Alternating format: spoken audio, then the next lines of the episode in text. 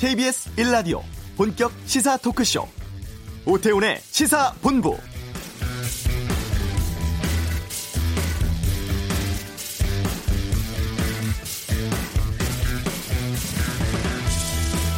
북한의 김정은 위원장이 심혈관 수술받고 중대한 위험에 처해 있다는 보도가 미국 CNN 발로 오전에 나왔습니다. 현재 더 이상의 후속 보도는 없는 상황이고 우리 정부 당국자는 사실 아닌 것으로 보이며 확인된 바는 없다고 하는데요. 구체적 내용이 좀 나오면 전해드리도록 하겠습니다. 어제 국회 본회의에서 정세균 총리 재난지원금 지급을 위해 추경안 조속히 처리해달라고 했죠.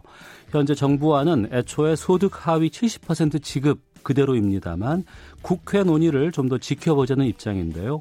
민주당은 전 국민 지급을 주장하고 있고 통합당은 총선 후에 사실상 입장이 좀 바뀐 상황인데요. 재원을 두고서 반대 목소리가 큰 상황입니다.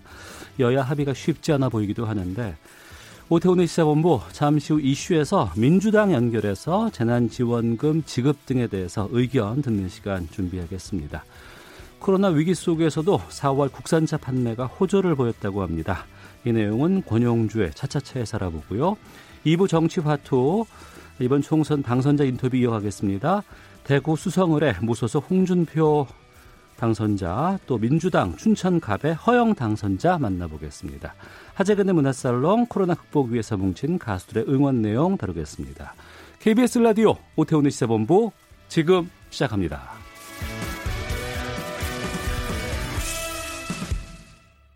네, 재난지원금 지급 위해서 가장 시급한 것은 추경철입니다. 임기가 남은 20대 국회가 이것을 해야 되는데요. 어제 오후에 여야 원내대표가 만나서 추경 처리 방향 등을 논의하려고 했습니다만 무산됐다고 합니다. 여기에 대해서 좀 알아볼까 하는데 저희 시사본부 정치화투 멤버십니다. 더불어민주당 김성환 의원 2달 만에 뵙는데요. 연결해서 좀 자세한 내용 알아보겠습니다. 안녕하십니까?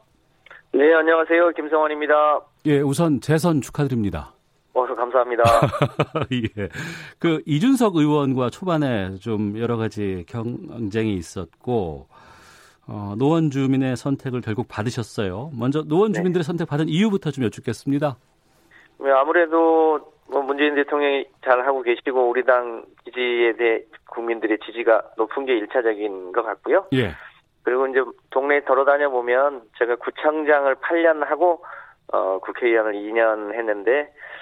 구청장 때부터 참 일 잘했잖아. 이런 게 보통 이제 저에 대한 평가하셔서. 아, 그래요?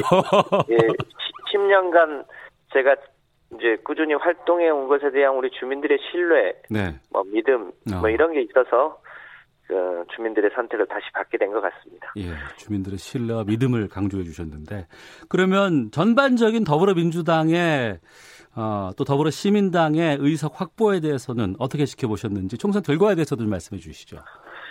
아무래도 이제 저희가 더불어 시민당하고 합해서 180석, 5분의 3 의석을 이제 얻게 돼서 굉장히 과분한 지지를 받았는데요. 저희로서도 이제 예상 못한, 결과이기도 해서, 실제로 아주 책임감을 무겁게 갖게 됩니다. 그래서 국민들의 지지와 성원에, 보답하기 위한 여러 가지 활동을, 차분하면서도 그 개혁적 과제들을 잘 해나가야 되지 않을까 이런 생각도 갖고 있습니다. 잘 해보겠습니다. 예, 김상원 의원께서 당대표 비서실장까지 맡고 계시잖아요.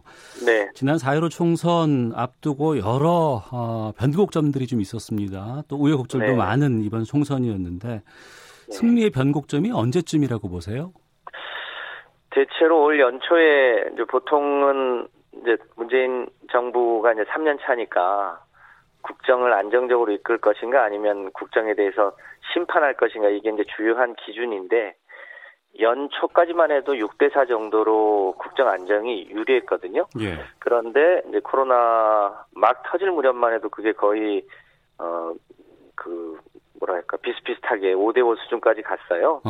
그런데 그게 다시 한국이 세계적으로 코로나에 대한 대응을 잘한다. 이런 평가가 있으면서 다시 그 격차가 벌어지더라고요. 네. 그게 이제 첫 번째 변곡점이었던 것 같고요.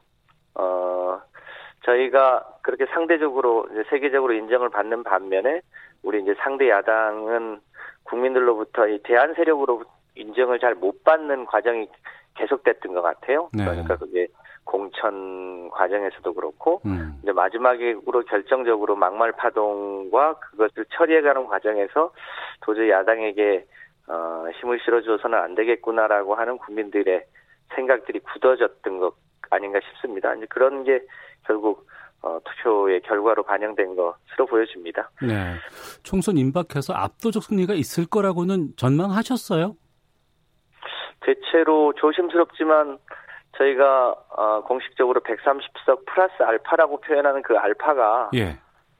대체로 여론조사 막판에 그 알파가 생각보다 클 수도 있겠구나 라는 예상은 했는데 그게 어느 정도일까지인지는 예측을 못했죠. 그런데 네. 우리가 생각했던 것보다 조금 더 많은 의석을 갖게 된 것 같습니다. 네, 당선도 축하드려야겠습니다만 20대 국회 현안도 아직은 남아있는 상황입니다. 가장 중요한 네. 것이 추경철인데 네. 이 긴급 재난지원금 지급을 위해서 어제 여야 원내대표 회동 예정돼 있었는데 무산이 됐어요. 무산된 이유가 네. 뭐예요? 아무래도 야당은 아직 이제 자기 정당의 이제 큰 패배를 추스리는데 겨를지 좀 없는 측면도 있는 것 같고요. 예. 또 지금 이 긴급재난지원금을 처리하는 것과 관련해서 지금 야당이 당초에 선거 때만 해도 황교안 대표가 전 국민 50만 원을 주겠다고 했다가 네. 사실상 말을 바꿨잖아요. 아마 이제 그런 연유도 있는 것 같습니다. 뭐 그럼에도 불구하고 조만간 여야가 어떻게든 머리를 맞대고 이 문제를 풀어야 되지 않나 그렇게 생각합니다. 네.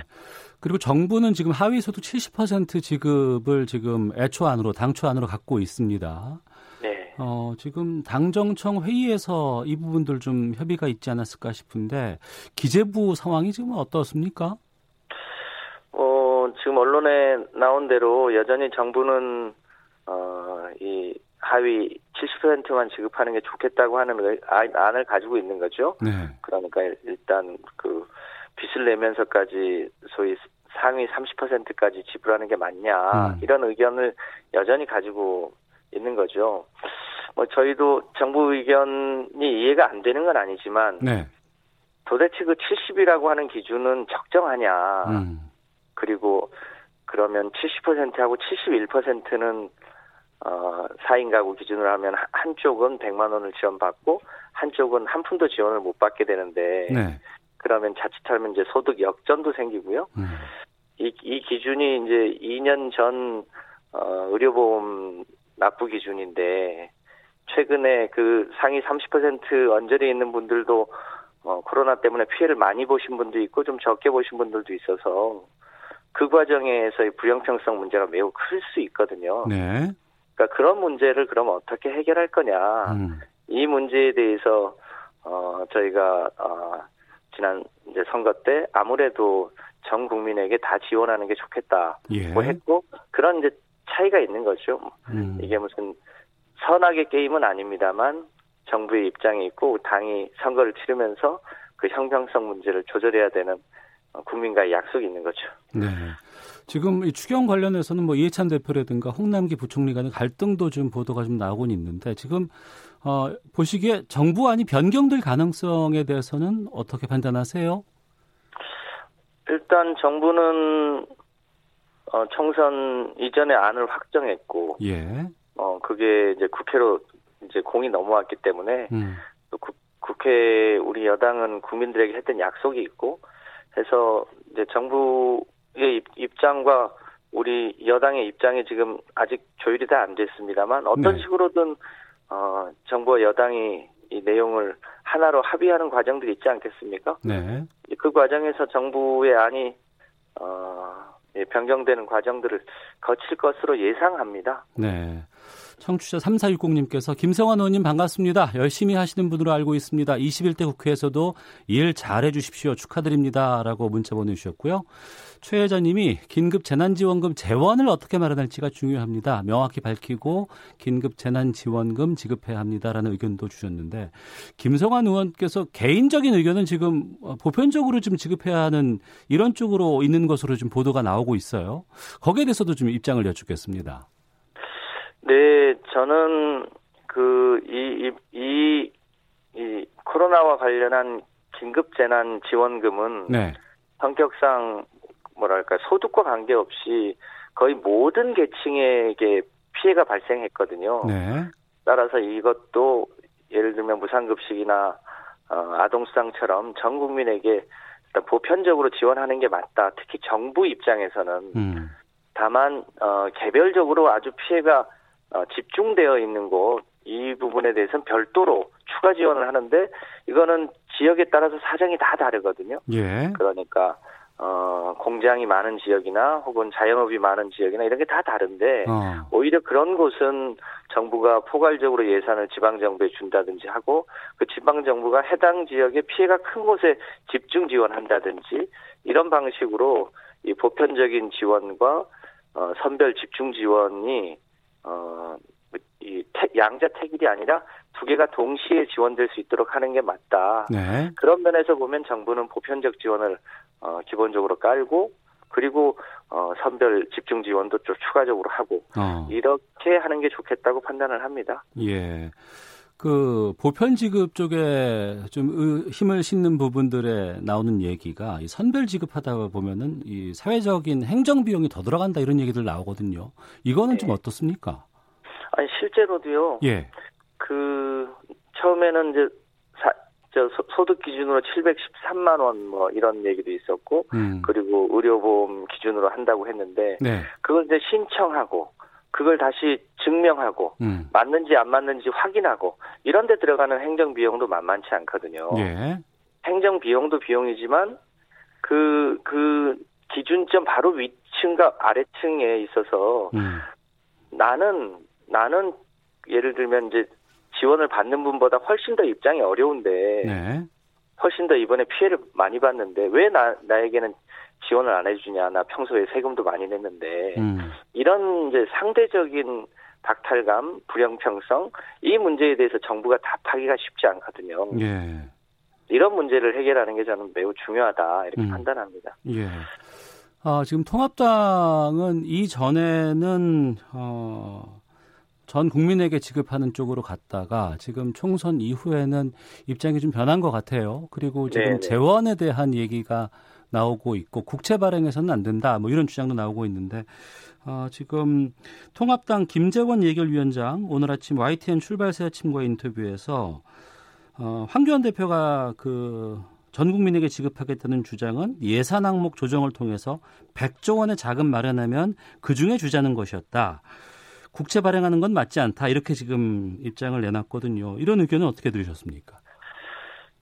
참으로 궁색한 변명 아닌가요? 그래서 우리 다른 의원님께서는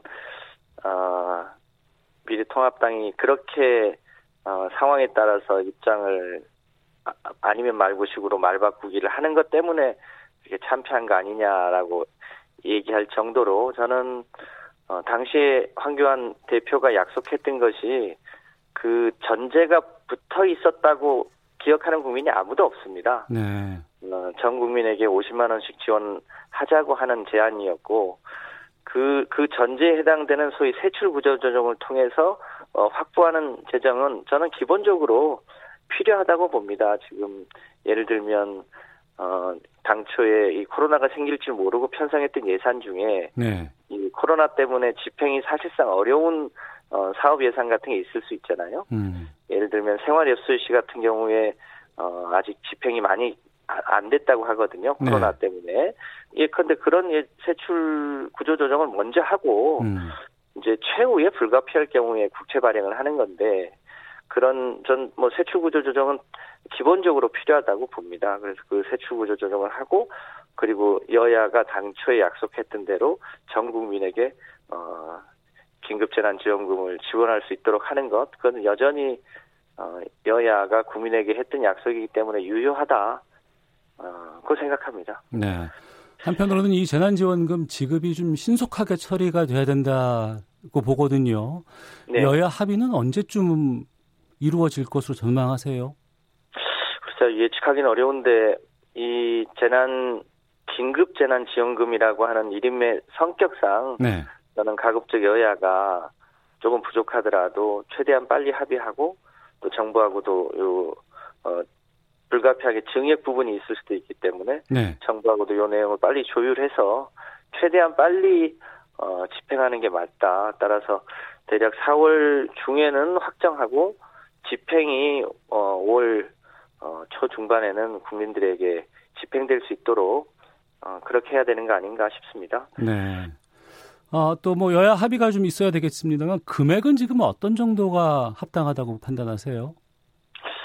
우선 뭐 최대한 세출 구조 조정을 통해서 재원을 확보해야 된다고 보고요. 예. 예, 그런 면에서 당초 국민들에게 4인 가구 기준으로 100만 원씩 지급을 하겠다고 이렇게 약속을 한 게 있어서 예. 그 원칙을 최대한 지키되 그 상위 30%를 똑같이 100%를 줄 건지 아니면 약간 조정할 건지 등에 대해서는 좀 탄력적인 논의가 있을 수도 있는 거 아닌가 이렇게 생각을 합니다. 어쨌든 전 국민에게 다 주어야 한다고 하는 기본 원칙 그리고 예. 그 구간에 따라서 소득이 역전되거나 형평성이 완전하게 올로와 나싱으로 이렇게 되지 않도록 할 수 있는 것도 아니냐고 판단합니다. 네, 상위 30%에 대한 조정이 있을 수 있다는 거는 어떻게 해석을 해야 될까요? 그러니까 상위 30%에게도 모두에게 다 똑같이 네. 4인 가구 기준 100만 원을 지급하는 방법도 있을 수 있고요. 예. 그러니까 총액 기준으로 아니면 그 상위 30%는 약간 예산 규모로 뭐 조금 줄인다든지 뭐 이런 방법도 있을 수 있을 거고요. 예. 그럼 그것은 조금 더 디테일하게 검토가 필요한 거 아닌가 이렇게 생각합니다. 앞서서 4월 내로는 이게 여야 합의가 이루어져야 이제 5월에 지급이 가능할 거라고 말씀해 주셨는데 지금 임시국회 일정은 지금 어떻게 되는 거예요? 저희로서도 아직 여야가 언제까지 문제를 처리할지 아직 판단을 잘 못하겠습니다. 예. 임기는 아시는 대로 5월 30일까지잖아요. 그러니까 그 이전이어야 할 거고 최대한 이제 법안도 좀 처리를 해야 되는 게 있고 해서 요 임시 국회 일정은 요 추경 처리랑 같이 연동해서 네. 여야가 합의를 해야 될 텐데 저희로서도 좀 답답합니다. 합의가 안 되면 어떻게 됩니까? 국민들하고의 약속이기 때문에 또 예. 총선을 치른 지 얼마 안 됐기 때문에 저희는 아직은 합의 안 됐지만 네. 여야가 머리를 맞대고 합의할 수 있을 거라고 생각합니다. 지금은 여러 가지 총선 끝나고 난 후라서 합의가 좀 쉽지 않지만 일정 정도 다음 주쯤 되면 좀 가능하지 않을까 이렇게 전망하시네요. 그렇습니다. 알겠습니다. 4531번님께서 전 통합당 지지자입니다만 그동안 시사본부에서 김성환 의원님은 말씀도 온화하시고 야당과 늘 화합하려는 모습이 좋았습니다. 응원합니다. 5698님, 재난지원금은 정부안이 실용 중이라 생각합니다. 야당도 동의하는 정부안으로 결정하는 것이 바람직하지 않을까요? 라고 최하위 소득 70% 지급 기준에 찬성한다는 의견도 주셨는데요. 그리고 이제 당내 문제 하나 좀 여쭤보겠습니다. 네. 연합 비례정당이라고 하는 더불어시민당과의 관계, 합당하는 네. 것을 적극적으로 검토하기로 했다. 이렇게 지금 어제 발표가 나온 것 같습니다. 지금 네. 뭐 교섭단체가 어떻게 될 것인가 이런 거 관계없이 그러니까 더불어민주당은 더불어시민당과 합당 추진하는 겁니까? 저희가 비례연합 방식으로 저희 당에서 공천하신 분이 이제 더불어시민당에 가서 당선이 되셨고요. 네. 그래서 원칙적으로 그분들이 다시 복귀하는 게 사례에도 맞아 보이고요. 그래서 이제 미래통합당의 위성정당이 꼼수를 부릴 가능성에 대한 우려가 있긴 하지만 네. 그 꼼수를 부릴 것에 대비해서 저희도 다시 그 꼼수를 또 다른 꼼수로 대응하기보다는 일단 전공법으로 가는 게 맞겠고 만에 하나 그 미래통합당에서 위성정당을 복수로 교섭단체를 만들 경우에 대해서는 일단 국민들이 또 이 부분에 대해서 현명하게 판단하지 않겠나는 걸 전제로 해서 네. 일단 저희는 정석대로 가기로 그렇게 큰 가닥을 타고 더불어시민당 쪽하고 협의할 예정으로 있습니다. 알겠습니다. 마지막으로 김성환 의원님 각오 듣고 마치도록 하겠습니다. 21대 국회에서 이루고자 하는 바 말씀해 주신다면요. 네, 우리 나라와 전 세계가 지금 코로나 때문에 전쟁을 치르고 있는데요. 이 코로나 위기보다 100배, 1000배 큰 위기가 오면 그거는 기후 위기라고들 모두들 얘기합니다. 그래서 이 코로나 위기도 잘 극복해내고 또 장차 또 발생할 가능성이 있는 기후 위기는 아예 원천적으로 막기 위해서 21대 국회에는 기후 위기에 대한 대응, 더 큰 위기에 대한 준비 이런 걸 소홀함이 없도록 잘 해보도록 하겠습니다. 알겠습니다. 오늘 말씀 여기까지 듣도록 하겠습니다. 고맙습니다. 감사합니다. 예, 지금까지 더불어민주당 김성환 의원 연결해서 말씀드렸습니다. 이어서 이 시각 교통 상황 듣고 헤드라인 뉴스 확인하고 오도록 하겠습니다. 교통정보센터 김한나 리포터입니다. 네, 이 시각 교통정보입니다. 오늘 오전 10시 35분쯤 경기도 군포시 부곡동 군포물류센터에서 큰 불이 났습니다. 현재 진화인력 200여 명을 동원해 화재 진화 작업을 벌이고 있는데요. 주변 도로 지나는 차량은 우회해 주시고 경찰의 통제에 따라서 잘 운행해 주시기 바랍니다. 한편 이 화재 사고로 지금도 시커먼 연기가 뿜어져 나오고 있어서 영동고속도로 동군포 나들목 부근 지나는 차들이 구경 여파를 받고 있습니다. 현재 강릉 쪽은 둔대분기점에서 동군포 쪽으로 3km 구간이 정체되고 있고요. 반대 인천 쪽은 부곡에서 동군포까지 2km 구간이 막히고 있습니다. 서울 시내는 오전 교통량이 많았지만 많이 좋아졌고요. 다만 천호 지하차도가 폐쇄되어 있는데요. 중앙 버스 전용차로 설치 공사를 하고 있어서입니다. 때문에 천호 사거리에서 천호대교 쪽으로 가는 차량이 속도 내지 못하고 있으니까요. 주의해서 운전하시기 바랍니다. KBS 교통정보센터였습니다. 헤드라인 뉴스입니다. 김정은 북한 국무위원장이 수술을 받은 이후에 중대한 위험에 처해 있다고 미국 CNN 방송이 보도했습니다. 오늘 오전 10시 35분쯤 경기 군포시 부곡동 군포 복합 물류터미널 F동에서 큰 불이 났습니다. 소방당국은 오전 11시 18분 대응 최고 단계인 3단계를 발령하고 지휘차 등 장비 36대를 동원했습니다. 코로나19 국내 신규 확진자가 어제 하루 9명 추가로 확인됐습니다. 국내 누적 확진자는 총 1,683명으로 집계됐습니다. 경북에서 62일 만에 처음으로 코로나19 일일 신규 확진자가 0명을 기록했습니다. 이는 지난 2월 19일 경북 첫 확진자 발생 이후 처음입니다.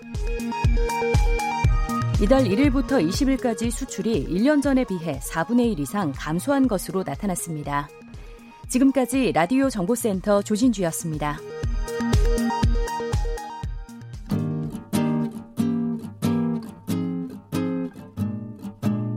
KBS 1라디오 오태훈의 시사본부, 여러분의 참여로 더욱 풍성해집니다. 방송에 참여하고 싶으신 분은 문자 샵 9730번으로 의견 보내주세요. 짧은 문자는 50원, 긴 문자는 100원의 정보 이용료가 붙습니다. 애플리케이션 콩과 마이케이는 무료고요. 시사본부는 팟캐스트와 콩, KBS 홈페이지를 통해 언제나 다시 들으실 수 있습니다. 많은 참여 부탁드려요. 네, 12시 43분 지나고 있습니다. 코로나 때문에 자동차 산업이 위기에 처했다. 이런 소식을 많이 전해드렸습니다. 헌데 이런 위기에도 불구하고 국내 에서는 오히려 차가 없어서 못 팔고 있다는 소식이 들린다고 하는데, 국내 완성차 회사의 4월 내수 판매가 위기를 극복하는 정도로 파악됐다고 합니다. 자동차의 모든 것을 알아보는 권영주의 차차차에서 살펴보도록 하겠습니다. 오토타임즈 권영주 편집위원 나오셨습니다. 어서 오세요. 네, 안녕하세요. 예, 이 정도예요, 정말? 예, 저도 깜짝 놀랐습니다. 지금 아직 4월달 판매 실적이 공식적으로 집계된 건 아닙니다. 4월이 끝나지도 않았어요. 그렇죠. 근데 예. 제가 이제 너무 궁금해서 네. 하도 잘 팔린다는 소식이 들리니 대체 이게 사실인가 해서 이제 직접 다 취재를 해봤습니다. 예. 그랬더니 출고 전쟁이 벌어질 정도로 지금 내수 판매가 너무 좋다. 그리고 그 실적도 제가 확인을 했었는데 예. 상당히 놀랄 정도의 이 기록을 달성하고 있습니다. 놀랄 정도의 기록이라고 하면 그냥 경기가 괜찮았을 때, 뭐 나쁘지 않았을 때, 이럴 때보다도 훨씬 더 좋아요. 아, 그게 가능해요? 그러니까 이제 제가 현대자동차에 직접 취재를 했었는데, 예.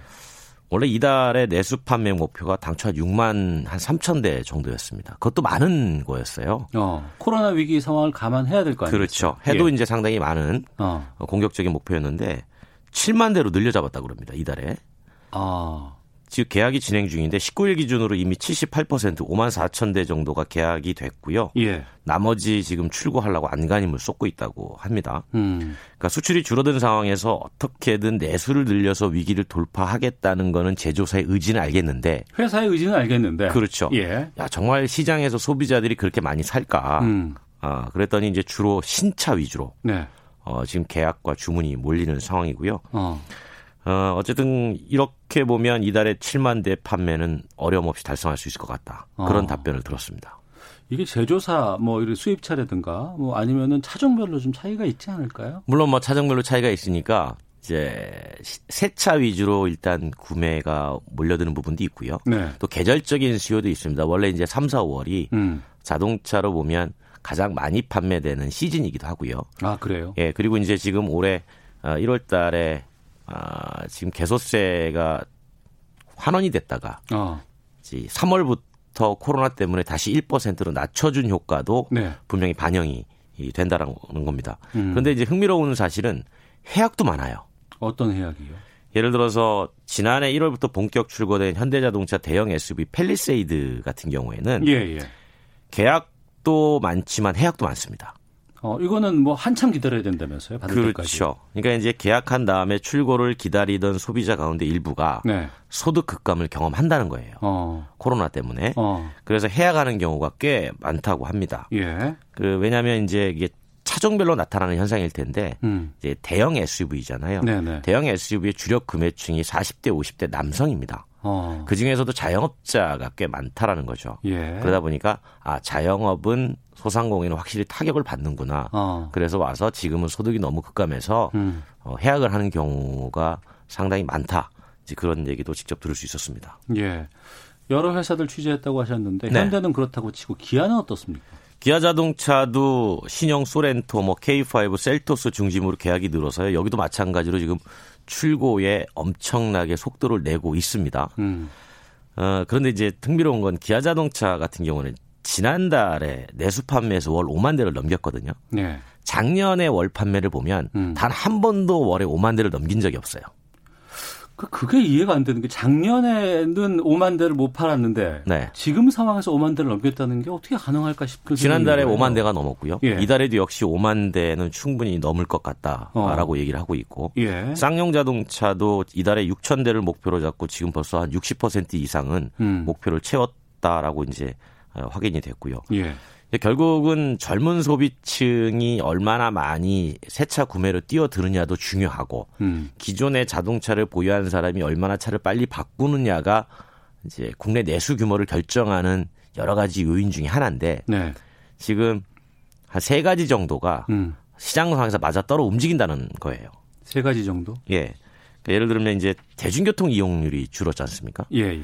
대중교통 이용이 줄어든다는 얘기는 이동이 동일한 상태에서 보면 자가용 수요로 이동한다는 거예요. 대중교통에 대해서는 감염에 대한 걱정이 그렇죠. 있기 때문에 밀접 접촉에 대한 우려가 발생을 하니까 이럴 거면 차라리 개인 자동차를 가지고 이동을 해야 되겠다라는 욕구가 강해진다는 것이고 예. 실제 그런 현상이 나타나는 게 코로나19 현상 초반에는 그 짧게 빌려 타는 공유 자동차 있죠. 예, 초단기 렌탈 해주는 거 젊은 층들이 많이 이용했죠. 출퇴근 수요가 늘었어요. 예. 그러니까 출퇴근 시간에 택시나 버스나 지하철을 이용하는 게 아니고 잠깐 차를 빌려가지고 본인이 직접 운전해가지고 하는 수요가 늘었다가 예. 그게 조금씩 빠지면서 신차 구매로 넘어가는 거예요. 길어지니까 내가 이렇게 잠깐 빌려 탈 바에는 그냥 나도 한 대 사고 말지 뭐. 한두 달 정도 탔으면 모르겠는데 그렇죠. 이게 지금 석 달이 넘어가고 있는 상황이니까 예. 지금 청취자 유지희 님도 코로나19로 대중교통 타기 꺼려지다 보니까 새로운 차를 구매하는 것 아닐까요? 라고 같은 의견을 주셨거든요. 맞습니다. 예. 좋은 그런 현상이 실제로 벌어지고 있는 거고 그러니까 우리가 이제 그런 얘기 했었거든요. 우리나라 자동차 전체의 판매가 늘어나려면 네. 젊은 새로운 소비층이 영입이 돼야 되는데 그러니까 젊은 층이 기본적으로 공유를 선호하다 보니 네. 잠깐 빌려 타고 대중교통 이용하고 뭐 자동차보다는 뭐 게임 좋아하고 이런 식의 문화가 바뀌어가지고 자동차 앞으로 젊은 사람들이 안 산다. 네. 그런 분석들이 계속 나왔었거든요.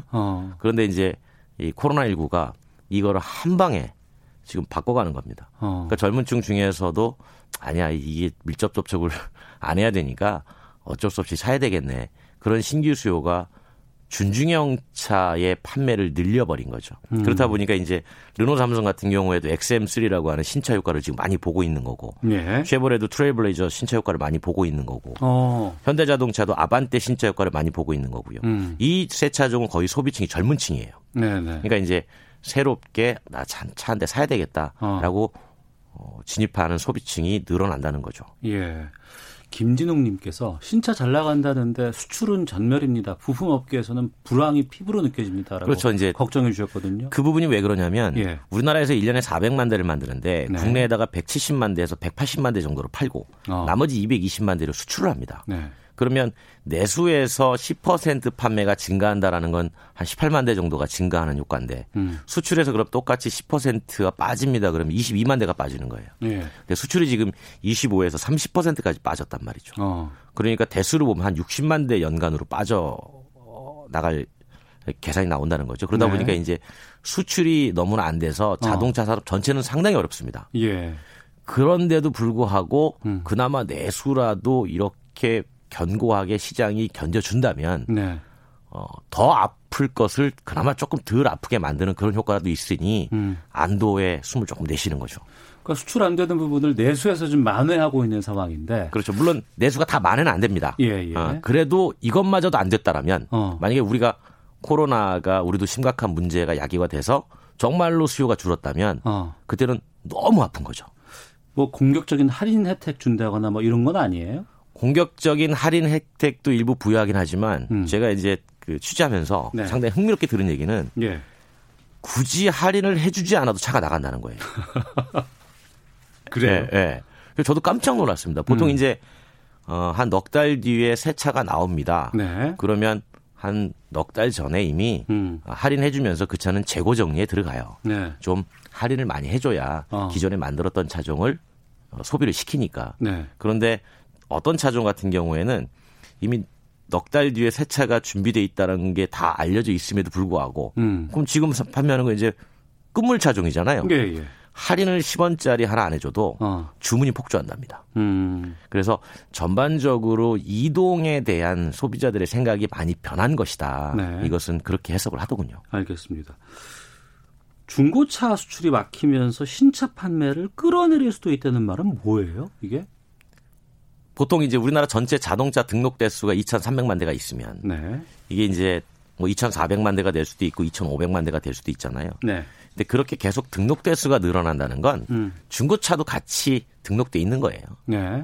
그런데 이게 해외로 빠져나가 주면서 중고차 가격이 유지가 되고 예. 좀 올라가는 현상이 나타나고 그러면서 이제 새 차 사는 분들이 아 중고차 가격이 너무 비싸니까 나 그냥 새 차 사야 되겠다 이렇게 생각을 하는데 중고차 수출이 줄어버렸어요. 그렇죠. 수출이 아예 해외랑 바이어들이 없어요. 교류가 안 되니까. 바이어들이 다 본국으로 귀국했습니다. 예. 사는 사업자가 없으니까 중고차가 넘쳐나고 있고 중고차 가격이 떨어지니까 그러면 새 차를 사는 것보다 중고차 사는 게 낫지 않겠나. 네. 이게 수요에 영향을 줄 수 있다 이런 겁니다. 알겠습니다. 예지님께서 코로나19로 경제가 불황이라고 하는데 자동차 구매할 여력이 있다는 게 놀랍습니다라는 의견도 주셨습니다. 네. 오토타임즈의 권영주 편집위원과 함께했습니다. 고맙습니다. 감사합니다. 예, 잠시 후 2부 정치화투 4.15 총선 화제 당선자 두 분과 만나보겠습니다. 문화살롱도 준비되어 있습니다. 잠시 후 2부에서 뵙겠습니다.